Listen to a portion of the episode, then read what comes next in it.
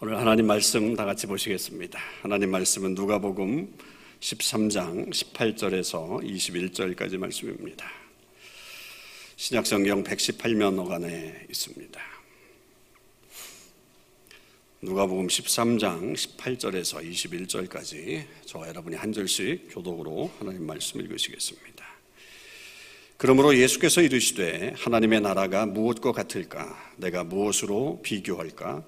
마치 사람이 자기 채소밭에 갖다 심은 겨자씨 하나를 같으니 자라 나무가 되어 공중의 새들이 그 가지에 깃들였느니라. 또 이르시되 내가 하나님의 나라를 무엇으로 비교할까? 마치 여자가 가루 소말 속에 갖다 넣어 전부 부풀기한 누룩과 같으니라 하셨더라. 아멘. 할렐루야. 아, 사순절 두 번째 주일을 아, 우리가 맞이하면서 오늘은 아, 주기도문의 두 번째 기도에 해당하는 아, 아버지의 나라가 오게 해 주시옵소서라고 하는 그런 기도를 아, 좀 우리가 살펴보도록 하겠습니다. 예수님은 아, 사시는 동안에 생애 이 세상에서의 생애 동안에 많은 사람들의 공격을 받으셨죠. 바리새인들과 서기관들을 포함한 종교 지도자들의 공격은 뭐 물론이었고 또 한편으로는 이 정치 지도자들도 아, 이 예수님에 대한 공격을 멈추지 않았던 것을 우리는 보게 됩니다. 예수님이 이 땅에 태어나시던 그때에 헤롯이라고 하는 분봉왕이 있었죠. 그 헤롯이 아, 메시아가 태어날 것이다라고 하는 예언을 아, 듣게 되면서 그 아이가 누구인지 정확하게 모르니까 그 어간에 있는 그 또래의 아이들을 다 죽여버리는 그런 엄청난 죄를 저지르기도 했습니다. 헤롯은 이 메시아가 나타나게 되면 아, 결국 자기의 이 정치적인 자리가 위협을 받게 될 것이다라고 하는 생각을 했기 때문에 아예 그 싹을 잘라버리게 된 것이죠. 그뿐만이 아닙니다. 예수님께서는 이 사내들인 공유에 의해서 나중에 잡히게 된 다음에 그들이 예, 예수님을 빌라도에게 넘겨줍니다. 재판을 해달라고 넘겨주죠. 그러면서 이제 이 유대인들이 예수님에게 씌운 죄명이 뭐냐면 반역죄를 뒤집어 씌웁니다. 예수님이 왕이라는 거예요. 왕이라고 떠들고 다니기 때문에 백성들을 아, 호도하고 나아가서는 이 로마를 전복시키려고 하는 그런 반역죄를 저질렀다라고 하면서 예수님을 고소하게 됩니다. 그러자 뭐 고소가 들어오니까 이 빌라도도 역시 어쩔 수 없어서 예수님을 직접 신문하게 되는 그런 일들이 있었고 그래서 예수님을 그 재판장에 불러놓고 이렇게 질문을 하죠. 내가 유대인의 왕이냐? 이렇게 질문을 합니다. 뭐 빌라도가 이 정치적인 어떤 야욕도 있고 정치 어떤 전문가가 그걸 좀 몰랐겠어요. 지금 예수님의 어떤 행색이나 주변 사람들 보면 그에게 어떤 왕의 냄새가 나지 않죠. 낌새를 채울 수 없는 그런 모습입니다. 뭐 왕 같은 위엄도 없다라고 한다면 이 빌라도의 생각에는 아 예수님은 미치광이 저 미쳤구나 이렇게 생각을 했을 거고 또 뭐 좀 더 생각을 한다면 종교적인 어떤 광신도 뭐 이 정도라고만 생각을 했을 것이라고 생각합니다. 그런데도 너무나도 이 사내들인 공의회가 강하게 예수님을 고소를 했기 때문에 특히 반역죄를 말했기 때문에 그에 대해서 묻지 않을 수가 없었던 거죠. 그래서 내가 왕이냐라고 그렇게 질문을 한 겁니다. 그래서 예수님은 빌라도에게 바로 이렇게 대답을 하십니다. 아, 내 말이 옳도다. 아, 긍정이죠. 내 말이 옳도다. 내가 그렇다라고 하는 말입니다. 그러니까 스스로 당신이 왕이라고 말씀을 하신 겁니다. 그러니까 공관복음서에는 이처럼 아, 예수님이 그 빌라도의 질문에 대해서 어, 네 말이 옳도다라고 하는 어떤 답변이 바로 나오게 되어 있는데 그런데 요한복음에는 예, 마테마가 누가와 달리 요한복음에는 그 중간에 예수님과 이 빌라도의 대화가 좀 더 이루어지는 우리 좀 보게 됩니다. 그걸 좀 한번 좀 살펴보려고 하는데요. 빌라도가 예수님에게 내가 유대인의 왕이냐라고 하는 그런 질문을 던지자 예수님은 바로 대답을 하신 게 아니고 요한복음에 의하면 빌라도에게 다시 재차 질문을 하게 하십니다. 그게 뭐냐면 이는 내가 스스로 하는 말이냐 아니면 다른 사람들이 나에 대해서 내게 한 말이냐 야, 그거 네 생각이냐? 아니면 다른 사람들이 하도 그렇게 얘기를 하니까 그렇게 지금 묻는 거냐? 라고 하는 거죠. 그랬더니 빌라도가 뭐라고 대답을 하냐면 내가 유대인이냐? 내가 유대인이냐? 네 나라 사람과 대제사장들이 너를 내게 넘겼으니 내가 무엇을 하였느냐라고 하는 거죠. 이렇게 대답을 해. 무슨 소리냐면 야, 내가 미쳤니? 그런 생각을 하게. 이런 말이에요. 야, 나는 전혀 그런 생각 안 해. 네가 왕이라고 생각하지 않아. 라고 하면서 단지 지금 이 사내들인 공예나 유대인들이 나에게 그렇게 넘겨왔으니 난 그걸 파악하고 있는데 너 대관절 무슨 일을 했니? 이렇게 지금 빌라도가 묻는 거죠. 이때 예수님이 아, 그 빌라도의 질문에 대해서 아주 중요한 말씀 그리고 핵심적인 말씀을 빌라도에게 합니다. 그게 뭐냐면 내 나라는 이 세상에 속한 것이 아니니라 이렇게 대답을 하세요. 내 나라는 이 세상에 속한 것이 아니니라. 이게 무슨 말이에요? 예수님이 왕이라고 하는 말이 직접적으로 들어있지는 않지만 왕이라고 하는 것을 간접적으로 시사하고 있는 거죠. 그러면서 만일 내 나라가 이 세상에 속한 것이었더라면 내 종들이 싸워서 아, 나로 유대인들에게 넘겨지지 않게 하였을 것이다 라고 그렇게 대답을 하십니다.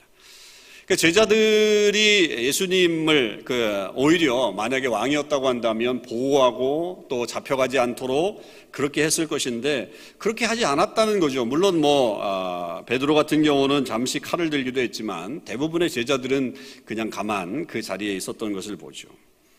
그리고 저는 이제 직접적으로 내 나라는 여기에 속한 것이 아니니라라고 그렇게 대답을 하세요. 내 나라는 여기에 속한 것이 아니니라. 그 빌라도는 도대체 이해가 안 되는 겁니다, 지금. 이 말이 무슨 말이라는 거야? 이게 지금 왕이라는 거야? 아니라는 거야? 지금 이게 왕이라는 것 같기는 한데 자기 나라는 또 이 땅에 있는 게 아니고 뭐 어쩌고저쩌고 그러니까 이게 좀 뭔가 알쏭달쏭한 이야기로 지금 점, 점점 좀 빠져들어가고 있죠. 그래서 이게 헷갈리니까 빌라도가 다음 질문을 이렇게 해요. 내가 왕이 아니냐 그러면 네가 왕이냐 왕이 아니냐 이렇게 아예 직접적으로 그렇게 말을 합니다. 그랬더니 이제서야 마지막에 예수님이 요한복음에는 내 말과 같이 내가 왕이니라. 그렇게 말씀하세요. 내 말과 같이 내가 왕이니라. 내가 이를 위하여 태어났으며 이를 위하여 왔나니 곧 진리에 대하여 증언하려 함이로라. 무릇 진리에 속한 자는 내 음성을 듣느니라. 네가 진리 가운데 없기 때문에 내 음성에 들리지 않는 거고 네가 지금 나를 왕이라고 생각하지 안 하는 것은 당연한 일이다라고 하는 그런 말씀이죠. 굉장히 좀 지루한 대화이기도 하고 서로 앞뒤가 안 맞는 좀 이렇게 선문선답 같은 그런 그 끝이 뭐냐. 결국 그, 그 질문과 대답의 끝이 뭐냐. 예수님은 왕이시라는 말씀을 분명히 하셨고 예수님은 그것을 실현하기 위해서 이 땅에 오신 분이시다라고 하는 것을 말씀하십니다. 그리고 무엇보다도 그 진리가 하나님 나라의 그 나라의 진리가 결국 이것을 주장하게 된다라고 하는 것도 말씀하십니다.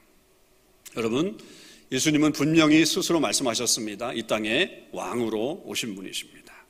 그리고 그 말씀하셨듯이 예수님의 나라는 이 세상에 속한 것이 아니라 다른 나라라고 분명히 말씀하셨습니다. 그 나라는 바로 하나님의 나라입니다. 하나님의 나라의 왕으로 이 땅 가운데 오신 분이 바로 우리 예수님이시죠.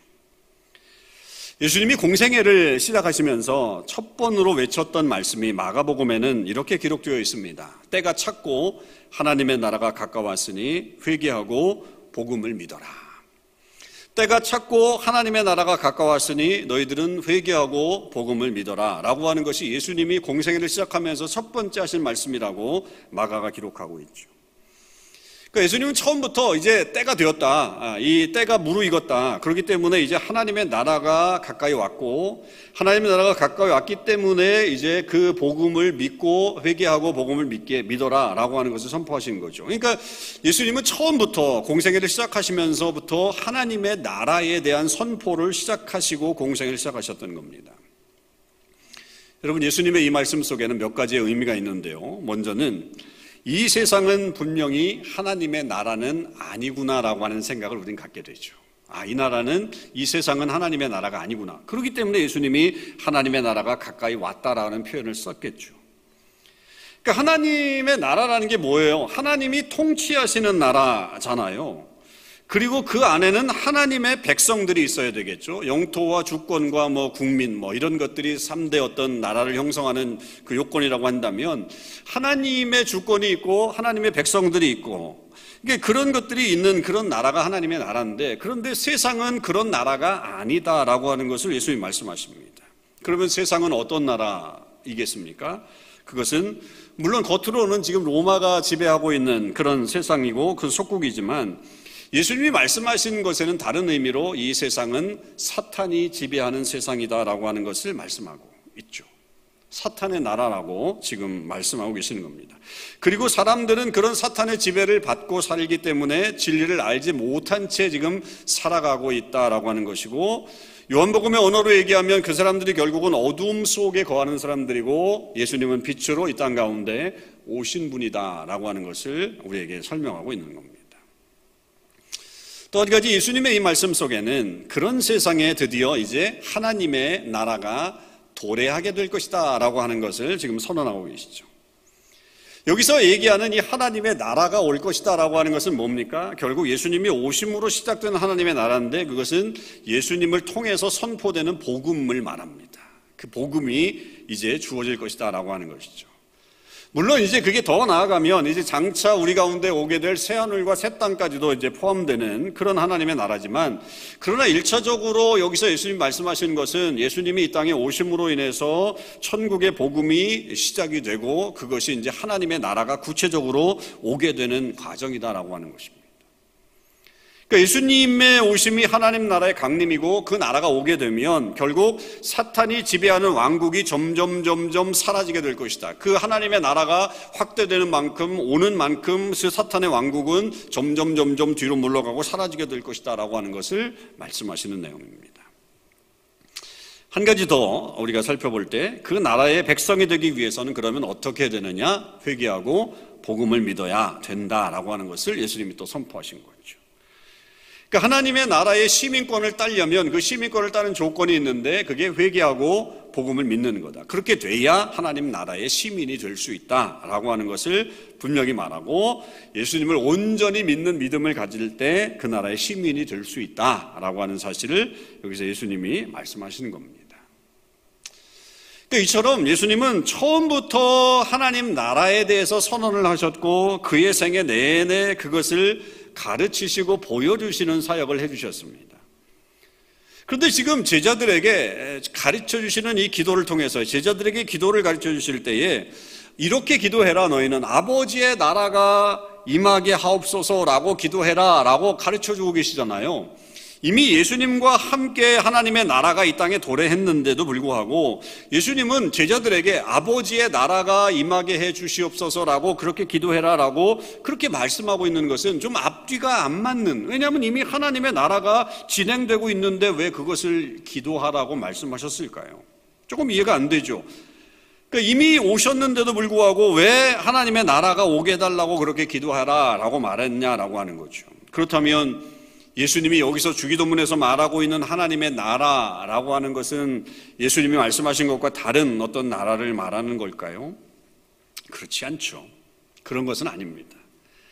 그러니까 예수님이 그런 의도로 다른 나라가 이 땅 가운데 오기를 기도해라 라고 말씀하신 것이 아니라 이 기도 속에는 다른 나라를 기다리는 의미가 아니라 예수님이 지금 보여주고 계시는 그 나라, 예수님이 나타내시고 있는 그 나라를 이 제자들의 삶, 우리의 삶을 통해서도 계속적으로 이루게 해 달라라고 기도해야 할 것이다라고 하는 것을 말씀하고 있는 겁니다.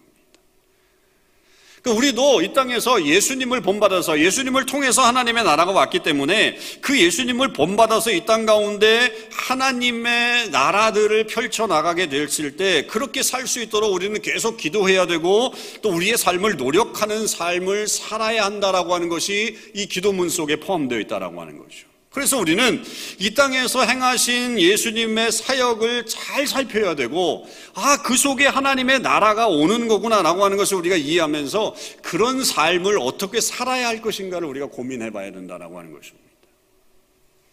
우리 크게 두 가지를 좀 여러분들에게 말씀드리겠는데요. 첫째는 예수님이 보여주신 하나님의 나라의 사역은 무엇보다도 어떤 사역이냐면 사탄의 왕국을 물려뜨리는 그런 사역이었다라고 하는 것입니다. 그러니까 예수님의 사역이 사탄의 왕국을 무너뜨리고 하나님의 나라가 오게 하는 사역이었다라고 하는 것을 말씀하고 있는 거죠. 오늘 우리가 읽은 본문 바로 이전 말씀을 보시면 한 예를 좀 우리가 볼 수 있는데 예수님이 안식일에 한 회당에 들어가셔서 말씀을 증거하시게 됐는데요.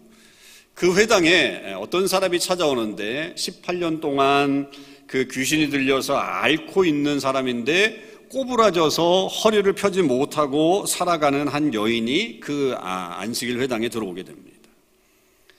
예수님은 그 여인을 보시고서는 바로 그 여인의 병을 고쳐 주십니다. 그랬더니 아 뭐 이 난리가 난 거예요. 그 회당 안에서 난리가 난 겁니다.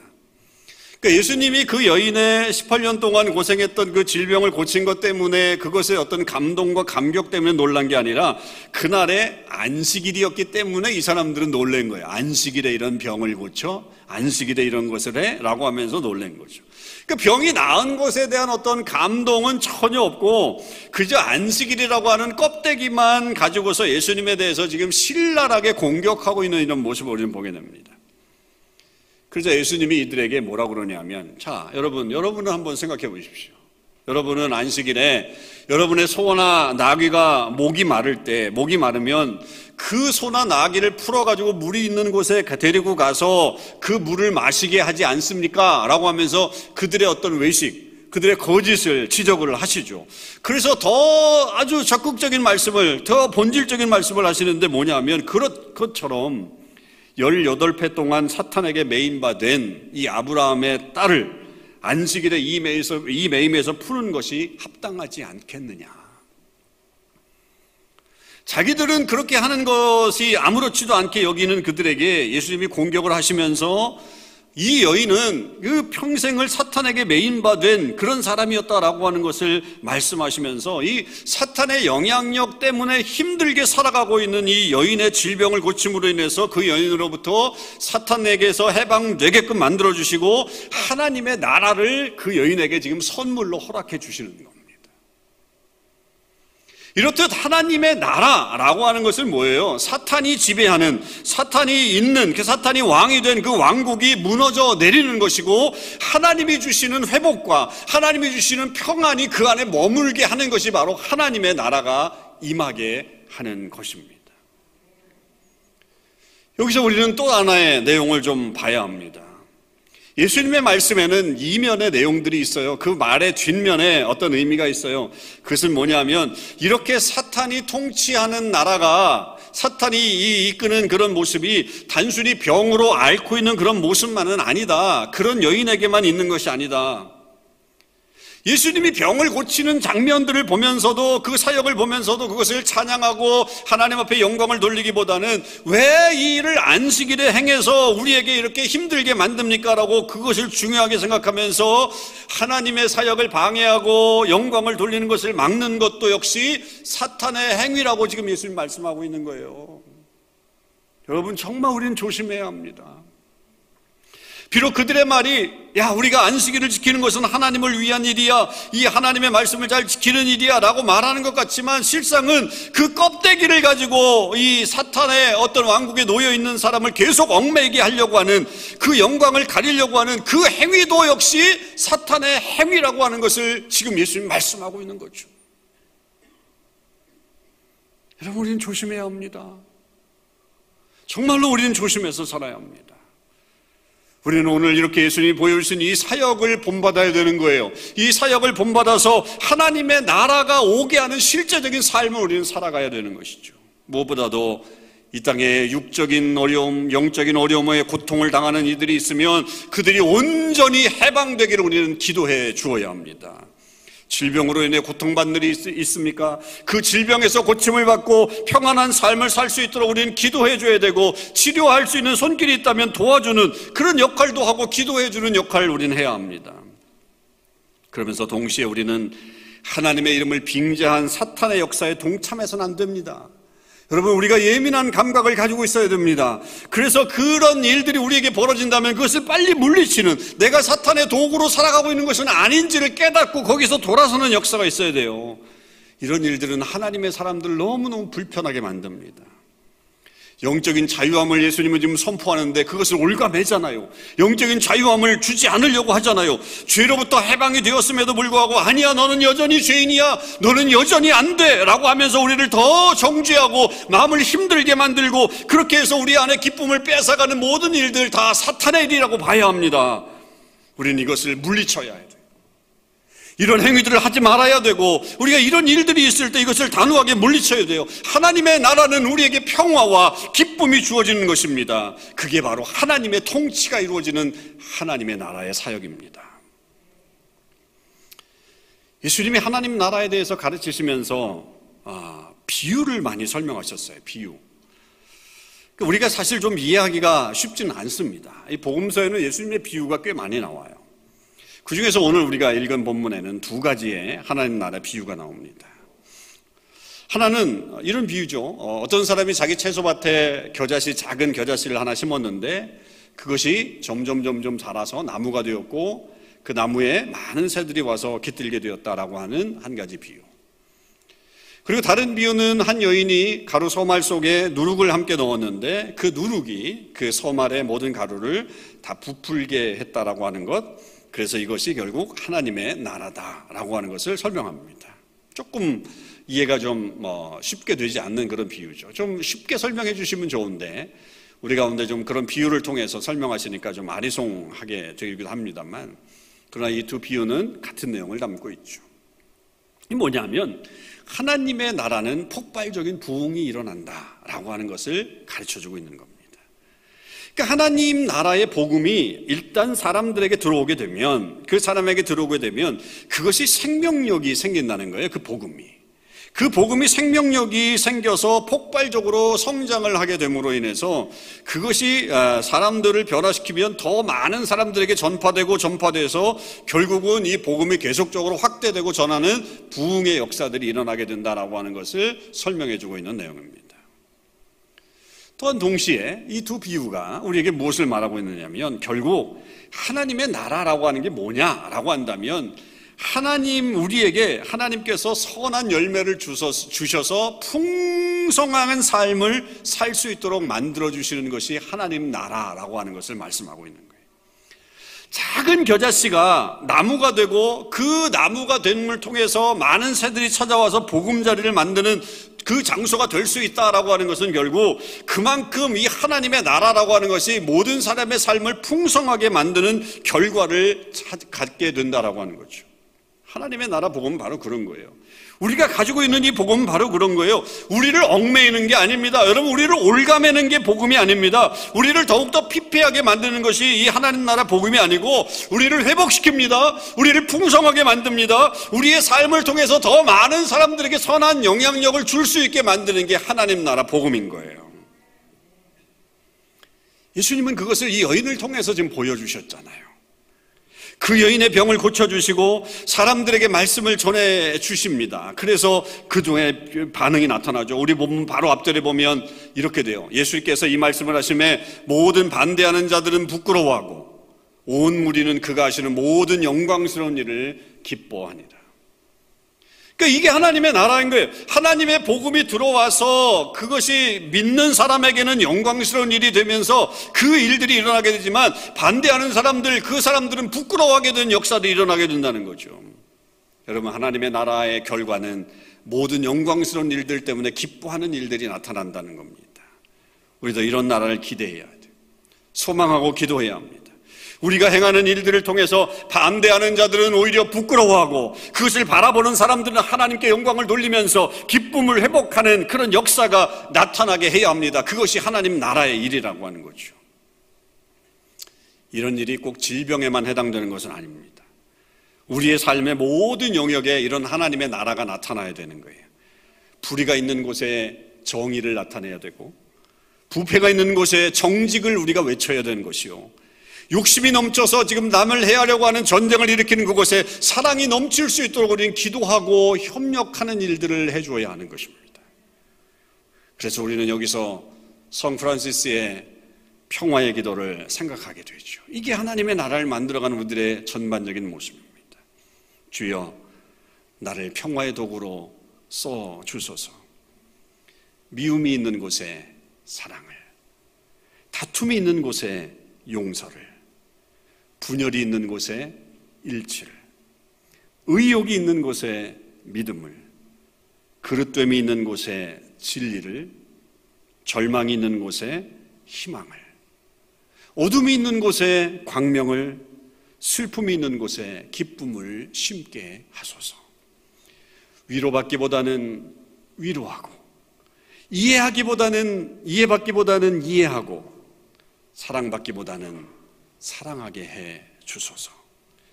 우리는 줌으로써 받고, 용서함으로써 용서받으며, 자기를 버리고 죽음으로써 영생을 얻기 때문입니다. 아, 너무 멋진 기도죠.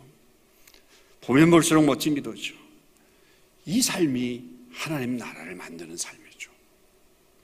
우리의 믿음에서 맨성 어거스틴도 이런 말을 했어요. 하나님 나라에 대한 이 기도를 할 때 우리가 어떤 마음을 품어야 되느냐 주기도문 해석에서 이렇게 얘기해요.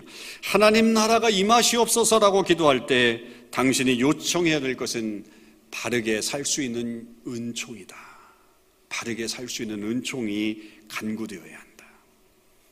우리는 하나님의 나라가 이 땅 가운데 오시기를 기도할 때에 우리 마음속에 예수님을 본받아야 되고 예수님의 그 사랑이 나타나는 곳에 우리의 삶이 드러나야 된다라고 하는 것을 함께 기도하는 그런 모습이 있어야 합니다.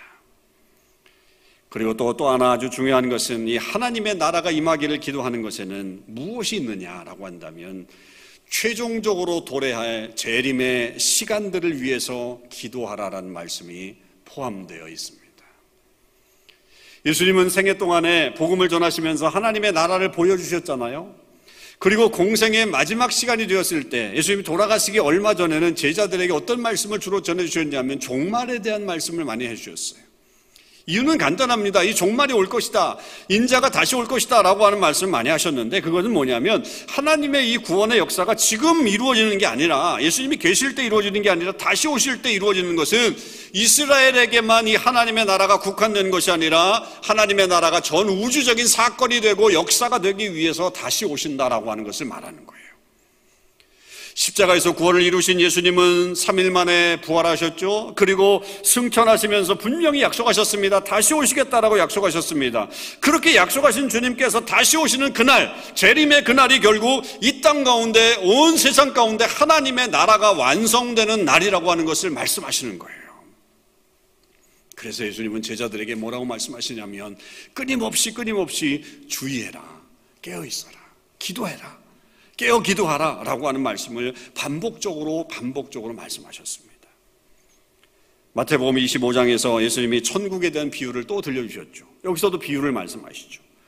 그 천국이 어떤 곳이냐? 마치 등불을 들고 있는 신랑을 그래서 신랑을 맞으러 가는 열 명의 처녀와 같은데 그 중에 지혜로운 처녀들은 등불을 준비하면서 기다리고 있지만 반면에 준비하지 못한 어리석은 처녀들이 아무리 아무리 문을 열고 문을 두드리고 열어달라고 해도 소용이 없는 그런 날이 올 것이다 라고 하는 것을 말씀하시면서 철저하게 철저하게 그날을 준비하라고 예수님 말씀하셨습니다. 그리고 이어지는 비유에서도 인자가 다시 오시는 날은 영광의 보좌에 앉으셔서 세상을 심판하는 날이 되게 될 것인데 지금 이 땅에 그렇게 살면서 주님을 섬기듯이 우리가 그 심판의 날에 부끄러움을 당하지 않기 위해서는 그 엄청난 심판의 날에 우리가 부끄러움을 당하지 않기 위해서는 소자에게 예수님처럼 해야 된다라고 하는 것을 우리의 삶에 대한 경각심을 허락해 주셨죠. 결국 하나님의 나라가 오게 해달라고 우리가 기도할 때는 종말을 기대하는 삶을 우리에게 말하고 있는 것입니다. 그 종말에 대한 소망을 품고 깨어서 그날을 준비할 수 있는 삶을 살게 해달라고 끊임없이 끊임없이 기도하는 모습이 그 안에 포함되어 있다라고 하는 거죠. 그런 주님의 날은 여러분 곧 오게 될 것입니다. 그때 하나님의 나라는 어떤 한 나라에 구속되는 게 아니라 온 우주적으로 임하게 될 것입니다. 그때가 되면 우리는 온전한 하나님의 백성이 될 것이고 그리고 영원히 그 하나님과 함께 우리의 영원한 왕이신 하나님과 함께 하나님의 복을 누리며 평생을 살아가는 사람들이 될 것입니다. 지금 이 땅의 삶이 많이 힘들고 어렵지만 여러분 그날을 사모하십시다. 그날을 기다립시다. 그날을 기도하십시다. 우리에게 은혜의 날들, 그날이 심판의 날로 우리의 두려움의 날이 아니라 그날이 은혜의 날이 될 수 있도록 하십시다. 그래서 그때까지 우리가 앞서서 찬양했던 것처럼 좁은 길, 좁은 문, 나의 십자가를 지고 그분을 향해서 나아가는 우리의 삶이 있어야 되는 것이죠. 오늘 우리는 두 번째 기도에 대해서 살펴봤습니다. 아버지의 나라가 임하시옵소서. 아버지의 나라가 임하시옵소서라고 기도할 때 우리는 예수님으로부터 이미 시작된 하나님의 나라가 계속적으로 이 땅 가운데 이루어지기를 우리는 소망해야 되고 그 삶은 우리에게 예수님을 닮는 삶이 되어야 한다는 것을 말합니다. 무엇보다도 사탄이 물러갈 수 있도록 그 다툼이 있는 곳에 미움이 있는 곳에 억울함이 있는 곳에 기쁨과 자유와 아름다움을 선포할 수 있는 그런 역사를 우리는 계속해서 만들어 가야 되고 그 어려움과 아픔 속에 있는 사람들에게 치유와 회복의 역사를 만들어 가기 위해서 우리는 부단히 노력하는 삶이 결국 하나님의 나라를 이루는 그런 삶이라고 하는 것을 알아야 되고 단 주님이 다시 오실 것을 준비하는 삶이 되어야 하는 겁니다.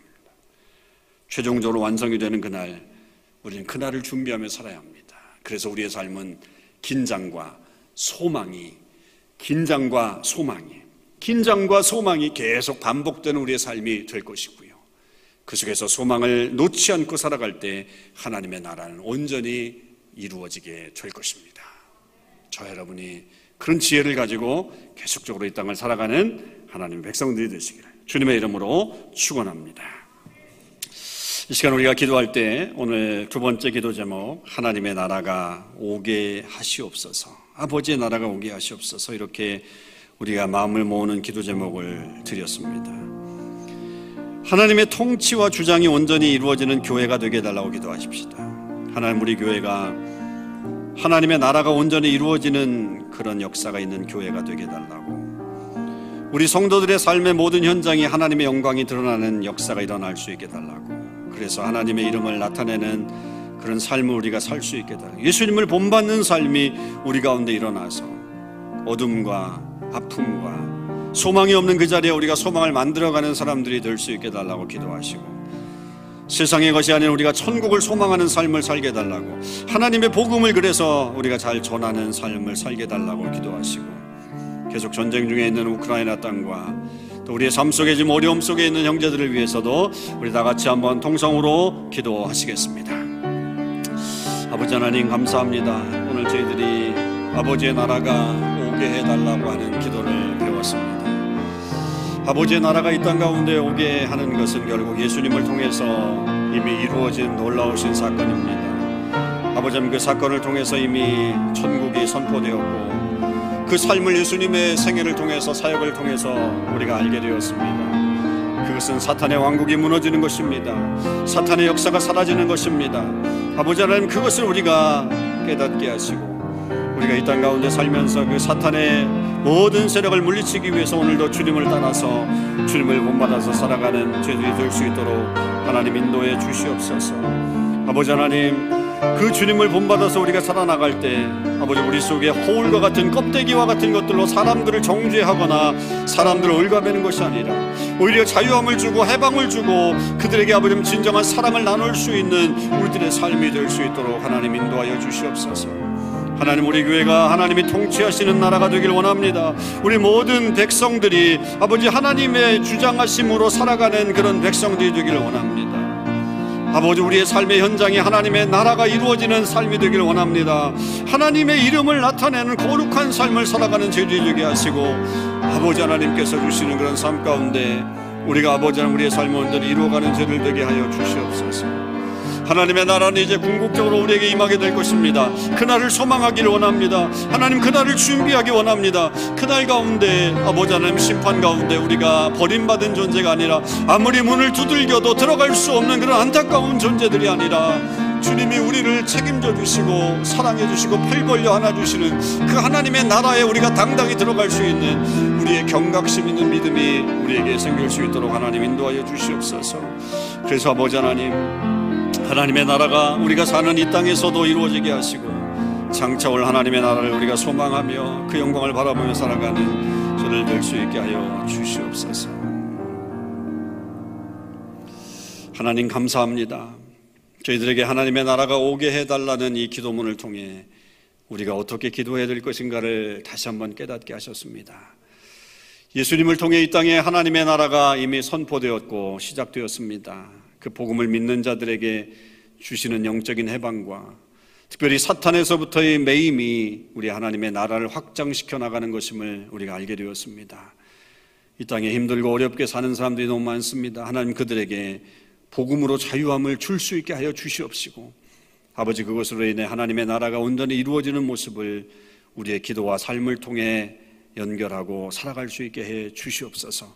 하나님의 나라는 또한 장차 마지막으로 이 땅에 오게 될 것이고 그때가 되면 온 우주가 하나님의 나라가 될 것입니다. 아버지 그날을 사모하며 오늘도 깨어서 기도하는 자들이 되게 하여 주시고 우리의 삶에 경각심을 가지고 살아가는 주의 백성들 되게 해 주옵소서. 주님의 몸된 교회가 그 하나님의 나라를 나타낼 수 있는 교회가 되게 하여 주시고 우리 모든 성도들의 삶이 하나님 그렇게 하나님의 은혜 가운데 살아가는 예수님 본받는 자들 다 되게 해 주시옵소서. 감사드리며 예수님의 이름으로 기도하옵나이다. 아멘.